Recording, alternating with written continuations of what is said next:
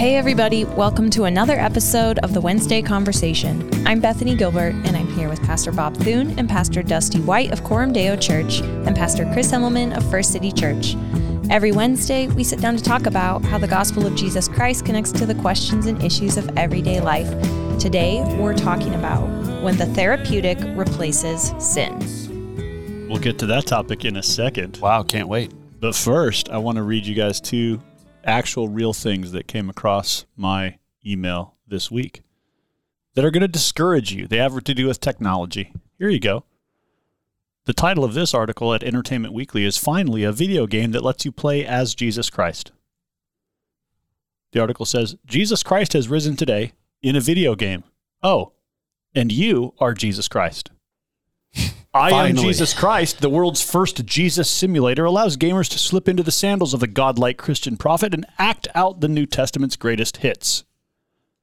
As Jesus, players can use telekinesis to enhance their carpentry skills, charge up their Holy Spirit energy to perform miracles, Oh my oh, word. invigorate a Energy. wedding reception by turning water into wine, teleport inside a sick child's bloodstream for healing, and avoid a ball of hellfire that is Satan in the desert.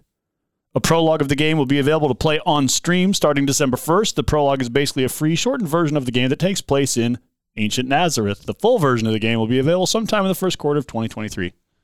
Guys, Chris, finally you can be holy like oh, guys, word. you can be a gamer like Jesus. If I believed in a rapture, I'd be asking for it to happen right now. I'm just, I'm out. Does it I'm say done. anything about being able to like beat up dudes? Yeah, like well, the fight with Satan, the fight Well, with Satan sure. in the wilderness. or like a f- like a Charge up your throwdown in the temple, energy. or like beating people up and throwing them out of the Level temple. 10 You Sheol. can play on December 1st and let us know what it's like, Chris. Here's the second one. This, it gets worse. I got this email. It gets worse. It Gets worse. I got this email from a reputable uh, pastoral sort of network. Uh, it wants me to come to this conference. The, email says, God is moving in the metaverse. Why not join him? All right. They're inviting me to hear this metaverse expert who's written a book. Here's the bio of this guy Jeff is a leading expert in digital evangelism and discipleship.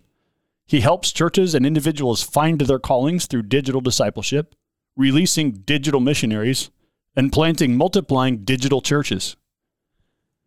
I just want to say, I don't know what a multiplying digital church is. I don't know what a digital missionary is. I don't know what digital discipleship is. You think Acts 29 will have digital church planning assessment? Like, I think this means like a Assessments for guy digital that church out in his basement and interacts with people on the internet, uh, uh, which I like. I you know I think you know the the got questions people, you know the the eight hundred got questions, or you know the people in the Muslim world. They're like, hey, you can text in a question about God. I think there really is a role for some kind of digital evangelism if it's like answering people's questions. But we're talking about the metaverse here, and we're talking about planting multiplying digital churches.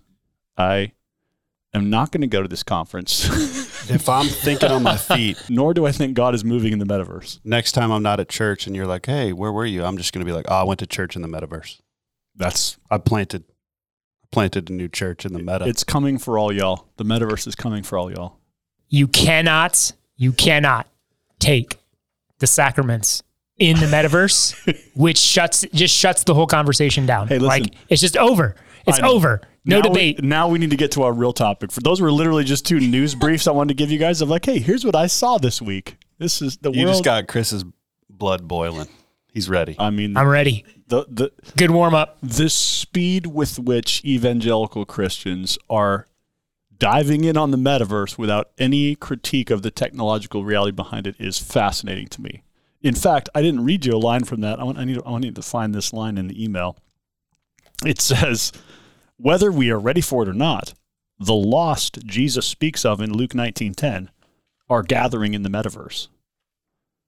Yeah, they are, but they're also down the street from you. Like it's the same the same person Same- in the same metaverse is actually a real person in real life who you could just go reach with the gospel.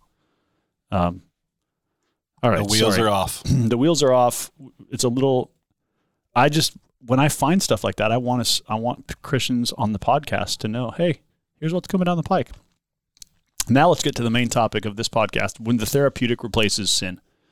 The title is from a book review by Samuel James, which originally appeared at Digital Liturgies and then was reposted at Mere Orthodoxy. Uh, I thought it was a really good critical book review. And I think Samuel James is trying to enter in an important conversation here. And here's what I've noticed in the uh, book reviews used to be a good way for Christians to hash through an idea. I think that's how a book review is intended to work is someone puts forward a thesis, there's some critique and pushback, and all of that helps us become better thinkers. I think it's getting weird where if you have a critical review of a book, it's almost like now we're starting a fight or an argument about are you right or wrong in your review.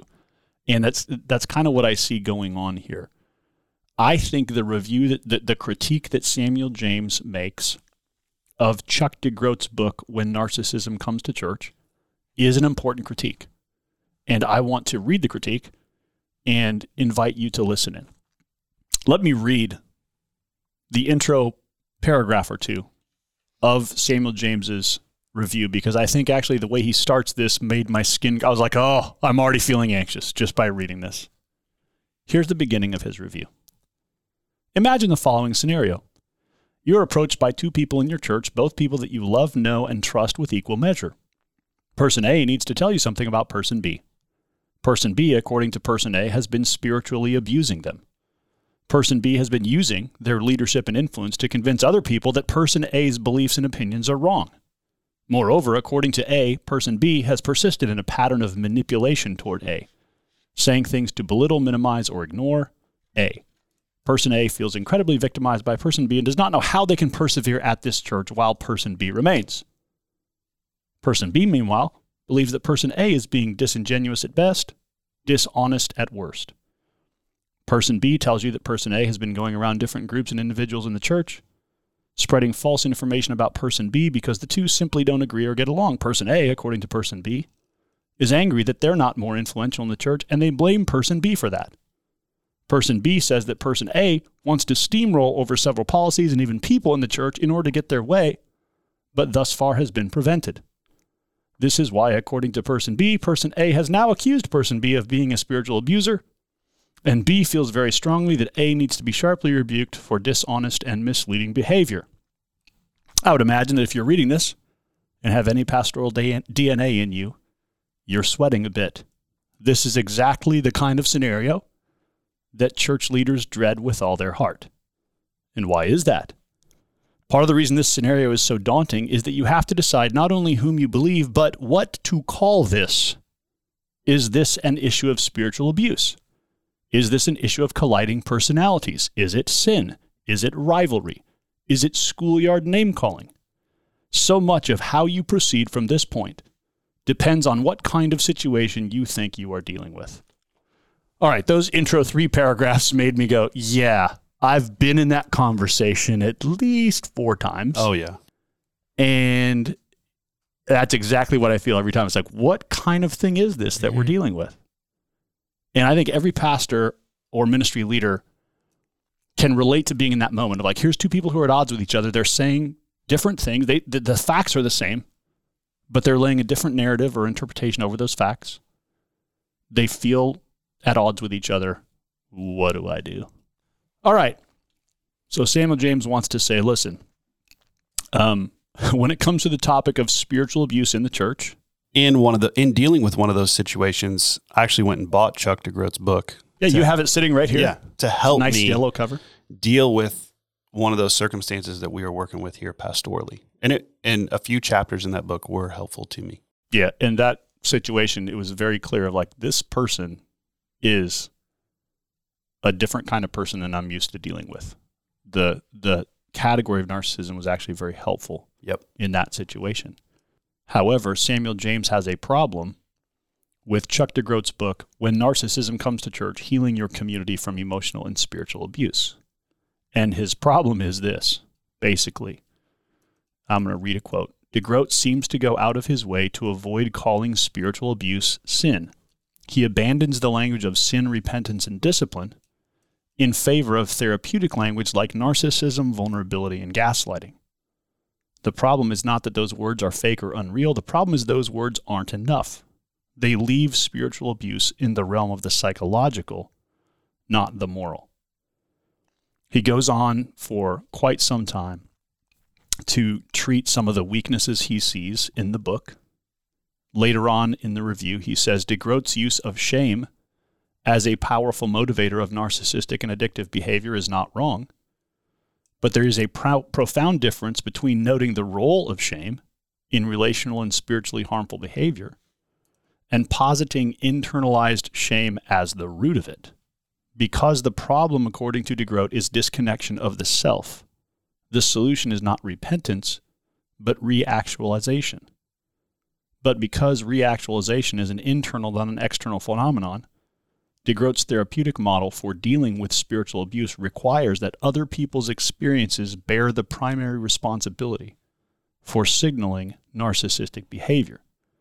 Consequently, the book casts a huge net over an amazingly diverse set of characteristics that are deemed narcissistic. Many of these are obviously correct, but many examples seem borderline at best the essence of James's critique is that DeGroat cast too broad a net for the category of narcissism in a way that actually makes it difficult to discern in a given situation. Is this narcissism or something different? And and the sub the substance of James's critique is that I'm going to read again a quote from the article by abandoning the theological language of sin, idolatry, and failure to love, and by porting in their place the language of therapy culture, DeGroat has left the reader with the near impossible task of resisting spiritual abuse with nothing more than impressions. The only way to follow DeGroat's framework to its consistent conclusions would be to only endeavor center the felt experiences of some people and to rebuke and correct everyone else. Banished are any thoughts of helping even the suffering to view their experiences from the lens of Scripture. Gone is the possibility of seeing both those in authority and those under authority as fallible people. Instead, the spiritual world of when narcissism comes to church is divided into black and white, good and bad people, the good people who are in touch with their inner selves, and the bad people who are not. This book makes a monumental decision, a decision to put the Bible's moral language to the side to call a disorder what the Bible calls sin, and to call self actualization what the Bible calls repentance. I want to say a couple things. One, I think we all around this table would agree there really are spiritually abusive and narcissistic leaders out there. And I am aware that this book has actually been helpful. What you were just saying this before we turned the mics on, Dusty, that this book has been helpful to some people we know Yep. who have been in systems like that and needed help to just be able to see what's going on here and how do I deal with it or call it something. So I know and and you know people who have found this book helpful. So I am not intending to say in this podcast or by reading this critique that there's no such thing as narcissism or that there's no such thing as abusive narcissistic leaders. What I do think is an important question that James is asking is is this book guilty of replacing biblical categories of sin and repentance with therapeutic ones? And that's why he titles the review when the therapeutic replaces sin, because that's the, the case he's making is I see what's happening here, but I'm not sure it's going to help us because we've moved away from language of sin, idolatry, selfishness, lack of love, repentance, and we've moved into categories of narcissism and so forth. And that move doesn't seem to help us actually name things and and move biblically toward repentance and healing. I've not read this book, so I can't speak to how accurate. I mean, some may disagree with his representation of the book, neither here nor there. But the issue that he raises, I can say I certainly share his concerns because that is something I've I've experienced as a pastor, and then even just in the ways that you hear people talk and things that you read, that in many ways, and, and I think too, to to kind of affirm what we what we agree on, what we affirm here, is that th- there's a way to respond to the therapeutic that kind of throws the baby out with the bathwater. And I don't think any of us around this table would do that. I mean, just for example, we have defended the Enneagram on this Whoa. podcast. And some would say that is a product of the therapeutic language. And as far I, from little that I know about Chuck DeGroat, he's one that kind of has that category uh, for Enneagram and, and those kinds of things that help us understand ourselves better. So so there are things that I think we we affirm about certain ways of talking about the human psyche and the ways that we're, our soul is made up that that we're we're we're in agreement with. So it's not easy just to say we dismiss all of that. However, and I think this is one of the things that I I've appreciated about my discipleship early on in ministry from Bob, you and Dusty, and being at Coram Deo, is recognizing that a lot of these tools are supplementary to biblical truth. And it seems like what's happening is those supplementary things are now being centered rather than being filtered through the lens of starting with the, you know, sin, truth, heart idols, you know, good biblical categories, and then using these to fill in some color. Now these have sort of been centered. We start there, we work from there. And so rather than being a helpful tool, they become the thing. And, and I think that's the problem that I'm seeing is so much of the work is just being done and at that level and um, not at the level of starting with scripture, starting with good biblical categories first. Let me read what Chuck DeGroat himself said on Twitter yesterday as we're recording this. He wrote, Many have explored the dynamics of sin as attachment, concupiscence, passion, disordered desire. My book explores the ecclesial sin of our day using the language of narcissism. So don't miss the forest for the trees. We need therapeutic resources to tease out the sophisticated manipulation and abuse we see today. Otherwise, we run the risk of confessing general instead of concrete sins. Scripture itself models the use of cultural genres and structures. See ancient Near Eastern treaties, word for word Baal Psalms, etc. So we faithfully improvise today, even using therapeutic language. Don't get distracted, folks. Therapeutic language serves the church. So I think he's trying to argue for kind of what you're saying, Chris. Yes, that we should be using therapeutic language. This is a good tool. But I think you've nailed exactly what my question is, which is is this therapeutic being used as a support or a secondary tool to Scripture? Or is it being centered in a way that makes now the therapeutic the lens through which we're viewing things? And that's, I think, even the title of the book suggests that that's what he's doing. I mean, why would mm-hmm. you call it when narcissism comes to church unless you're saying we're going to center the category of narcissism as a way for thinking about this problem? And I think that's exactly what Samuel James is asking is, is that what's happening?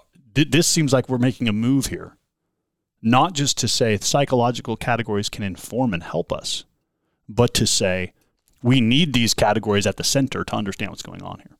Uh, as I mentioned, I went and grabbed this book when I knew we were working with somebody who was narcissistic, and it was actually a counselor that said, "Hey, this sounds like a classic narcissistic person that you're working with." And I was like, "Oh, I should go research that a little bit more." So that caused me to grab this book um, and it, it there were a few chapters that did prove helpful. One of the things DeGroat does say in his book, which I which was brand new idea to me, was that narcissistic people do prey on the church because of the structure and system that can be in place with leadership and then with you know basically subordinates or members you know however you want to think about that structure. So narcissistic people will p- come to church to prey on it.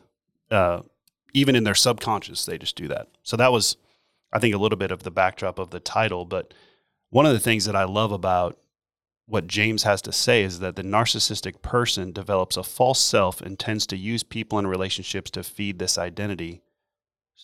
But importantly, DeGroat does not connect narcissism to the biblical problem of inflated self-regard. He doesn't he doesn't necessarily call it evil, and I, and I think that's the critique. He doesn't go so far as to he mentions sin, but then he he inflates that to this nar- he almost replaces well this was this is a strong critique but he almost replaces this uh, sin for narcissism. Yes. And i think that's what's being said and i think that's a appropriate thing. I think he could he could talk more about manipulation. He could talk about evil. And i do think because we live in such a high therapeutic culture we have to be careful to not assume a baseline of biblical foundation, which I think is what DeGroat does in the book. I think he assumes a lot yeah. about who's already at church, who's um, who's coming to church, and who these people are preying on. So, Chris, you said you've you said a minute ago you've seen this happen, or you've seen mm-hmm, this. You, have mm-hmm. you've seen exactly what Samuel James is yeah, talking about. Yeah. Say more about that. So, what I've observed, and and it's different different situations, both. Um, in pastoral ministry and just reading things online. And so obviously stuff online, you don't know as many details, but what, what I've observed happening in more personal experience is one, that there's this immediate jump to story, trauma, um, for, formation, and, and some again, some of those things are helpful. Some of those things are really helpful. But what I don't see is talking about idol, idolatry. Um, I don't I don't talk about hey, how is our heart rebellious? How are, how is there a sense of uh, personal autonomy uh, that you know wants to buck against certain authority? And and when you immediately and this is again what I'm saying, it's it's not that those things are bad categories. It's the immediate jump to them. It's like that's our first move. And what what ends up happening is that when you start talking about people's trauma and story, that just changes the nature of the conversation. And it in some ways even shuts down certain questions of, hey, where do I have personal responsibility? Where do I have heart idolatry? Where do I have sin and rebellion here? And and it just as a pastor, there are times I've found where it's like, I, I know that that's where we have to go. But, but the way that these conversations gotten framed, it's like it's just sitting there and no one wants to touch it. And you actually kind of walled it off. And I'm going, we're only going to get so far. Um, this conversation is only going to be so helpful. And and again, I want to be clear. Don't hear what I'm not saying, listener. I'm not Yeah, saying you've, already, you've already caveated enough. I'm we like- hear you. um, but but when you when you it's where where are you starting from? What are what are kind of the the categories that are that are most sort of laying the foundation for how you're working through uh, assessing a certain situation? And and I I think the other thing that that I struggle with too is um and I saw this this recently play out in a situation where people assumed they were being biblical. They assumed that they were, and this goes to your point too, Dusty. They assumed that they had a biblical framework, but all the language was more in, in the situation that I'm talking about here. It was it was all more like um kind of just these general leadership categories or these general sort of approach to how do you resolve conflict. And and my fear is is when we get into this more this specific topic and we're not using the Bible, we're not engaging scripture, we're not pivoting off scripture, we're not going to particular texts and and and seeking to to draw out the wisdom of the scriptures. It's the wisdom of the therapeutic, the wisdom of how do I unpack a person's story? It's the wisdom of how do I deal with trauma, you know, trauma informed kind of counseling type stuff. So let me tell you what it what it closes off because I've seen this happen. I interact with dozens of pastors across the country. I don't know of a single pastor that hasn't been accused of spiritual abuse. Yeah. Yeah, yeah, yeah, yeah. Um, so I'm just saying, like, there are really spiritual abusers out there, but I'm pretty sure not 100% of the people I know Exactly. are spiritually Yeah. abusive. But here's what happens. And I want to name this because I think Christians have to deal with the fact that w- there is a category here, but we are drawing the category too large. What I've seen happen is when when I can frame it in terms of you have harmed me.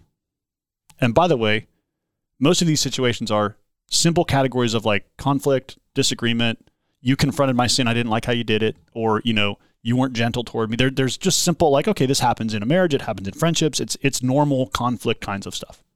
But you're a person of power, you're my pastor, Chris. You've been spiritually abusive toward me. And when I, in an attempt to help, enter into situations and say, hey, okay, so let's sit down and have a conversation about that. Are you willing to just go and sort that out? The answer that's been given is no, I'm not doing that because that would be unsafe. Because you're an abusive person. And Yeah. it would be unsafe for me to enter in and try to resolve this. And so the the language of safety or the perhaps this the you know a trauma informed sort of background keeps me from actually doing what the Bible in Matthew 18 tells me I need to do. So if the fact that you're a leader means I can't actually reconcile with you because because you're in a position of power, I don't know how we can actually practice biblical community. And again, that's not to Yeah. minimize certain situations where it's like, yep, we need another voice Yeah, and yeah, another set of eyes in here because this person is dysfunctional. But by and large, that's not what I'm seeing. And so my concern with this book that I think Samuel James is trying to name is in a very counseling informed situation with someone who's a very wise, skillful person who works with leaders. I, I trust this category all day long. I think probably Chuck DeGroat is wise and good in, in diagnosing narcissism among leaders and in helping parts of this that the church needs to do better. I think when you put a book out there into the world and give everybody the category of if there's a leader in your life who has, you know, spoken harshly to you, they're probably a narcissist. I think what that creates is a whole set of expectations and assumptions that people can import because we live in a therapeutic culture where there's already an aversion to talking about sin, hard idolatry, repentance, ownership, responsibility, that now um, I don't have to, I, I can avoid my biblical responsibility and, and cloak my unwillingness to pursue reconciliation as Jesus commands me to. I can cloak my unwillingness to do that in therapeutic language. And I, I think that's, you know, when you're, what, Yeah. what you're talking Yeah. about is even in a pastoral conversation, right? Trying to get somebody to move beyond, hey, this was hurtful to me, or I, I, I received this in a certain way, to, okay, but is there a responsibility that you need to take there? If that question is closed off in the first place, it really precludes the kind of community and the kind of gospel change that the scriptures call us. Yeah, and, and it also the focus becomes, and, and, and I agree, speak the truth in love. There's a way that you people should experience as speaking the truth that is helpful, but you can also it can, it can get so focused on the delivery, which is such a subjective thing. Like you could come at me strongly. And it, it not bother me at all. Another person, you're like, whoa, whoa, that's abusive. It's like, well, objectively, was that abusive or not? And so we get, get hung up in this very subjective experience.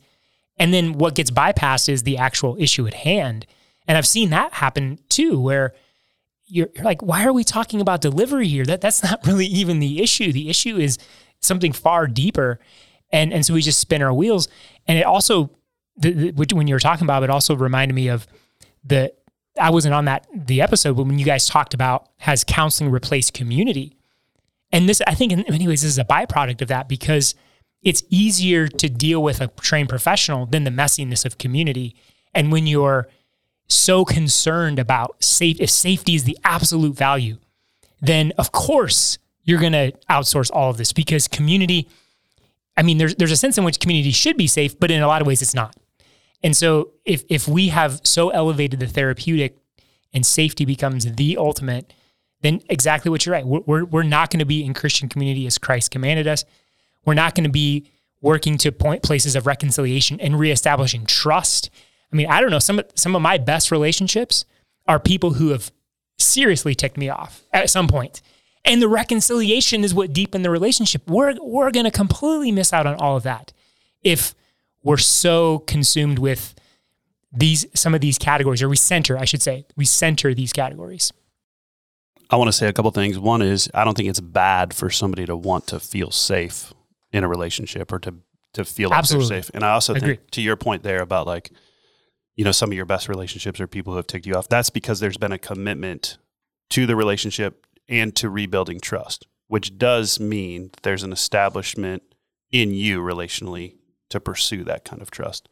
And not everybody has that. Everybody has a different Yeah, type of mm-hmm. threshold and fragility based on you know stuff that the therapeutic world has taught us stuff about story stuff about wounds all that stuff so that has that that is that does need to be noted that everybody does have a certain regard so we we can't just have a black and white approach to like well we just got to duke this out tone doesn't matter because this is what jesus calls us to what i'm trying to say there is um, that is important we got to we got to do what jesus commands us to do but we also have to give deference to like what we're dealing with, the fragility of it or the strength of it. The subjectivity of the Yeah. yeah, Yeah. yeah, the absolutely. subjectivity of the relationship. That's a better way to say it. Yeah.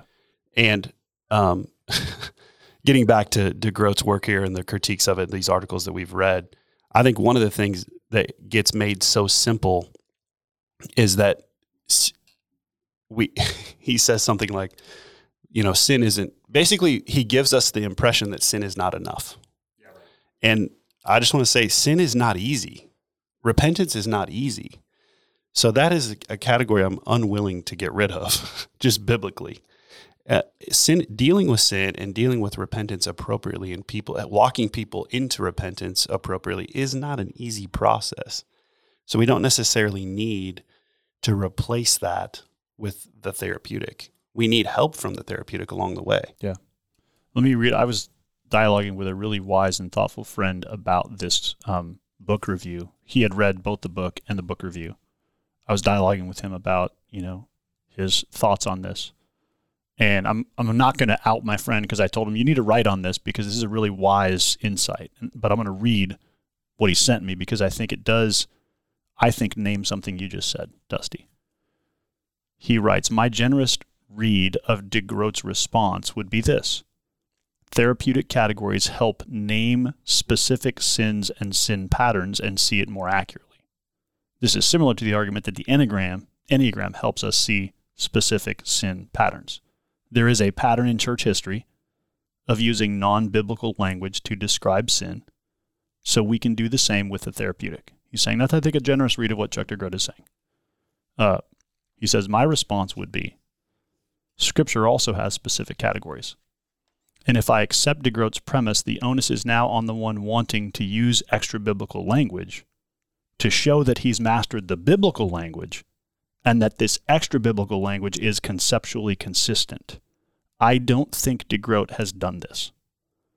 Therapeutic language is technical language developed through a trained discipline. You need specialty training to use it well. Biblical language is a different kind of language. It's common, ordinary, generally available, requires no technical training. It's also our authoritative language as Christians.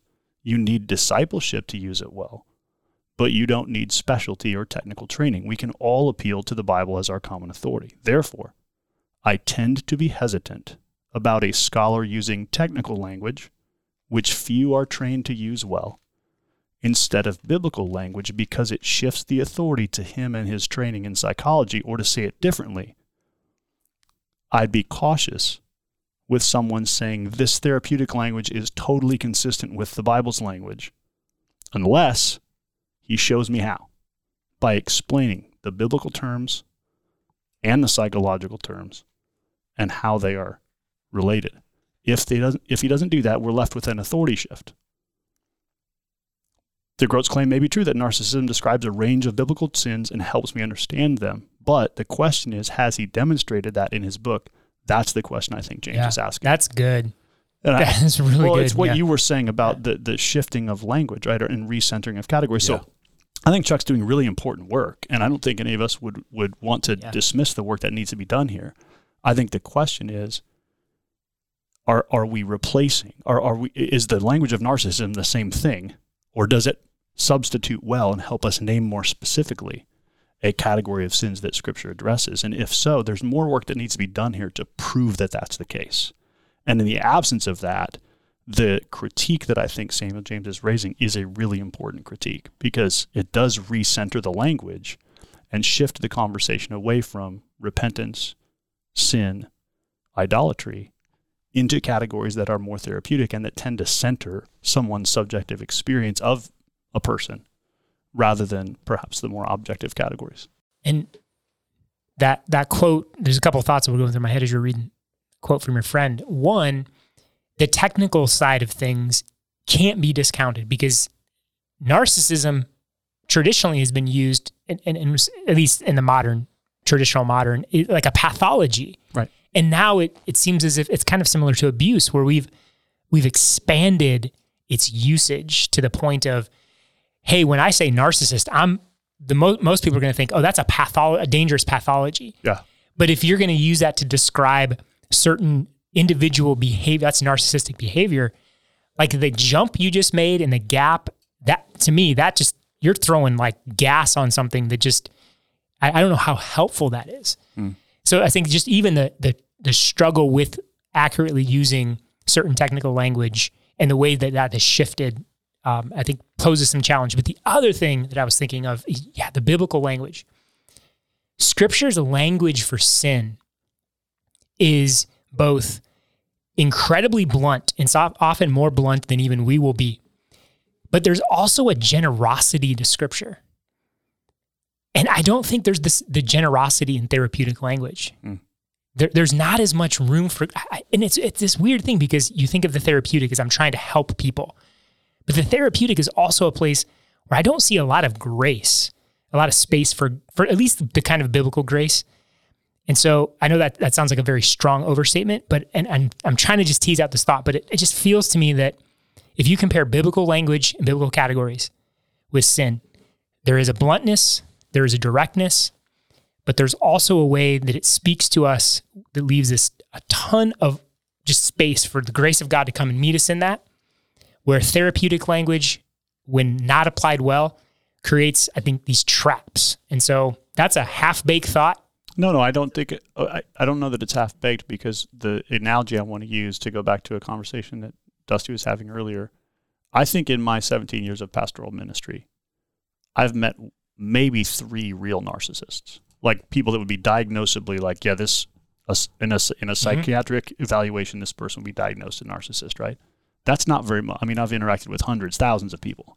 Three that I could say these these three are probably yeah. on this category on the DSM.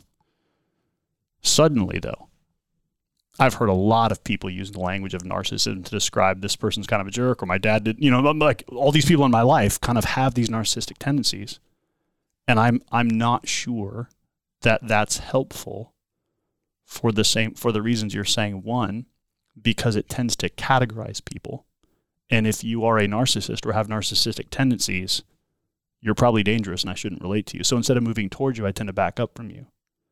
But also, secondly, it's not it tends to be less generous than saying, Chris, sometimes you can be very self-willed. You know, like, yeah, like yeah, yeah, there's yeah. a lot of biblical words here that I think are more gracious in an invitation to repentance and transformation rather than a word that seems to sort of at least give the impression that you're putting me into a category that feels uh, pathological. Yeah, yeah, there it is. That's that's what I was trying to say.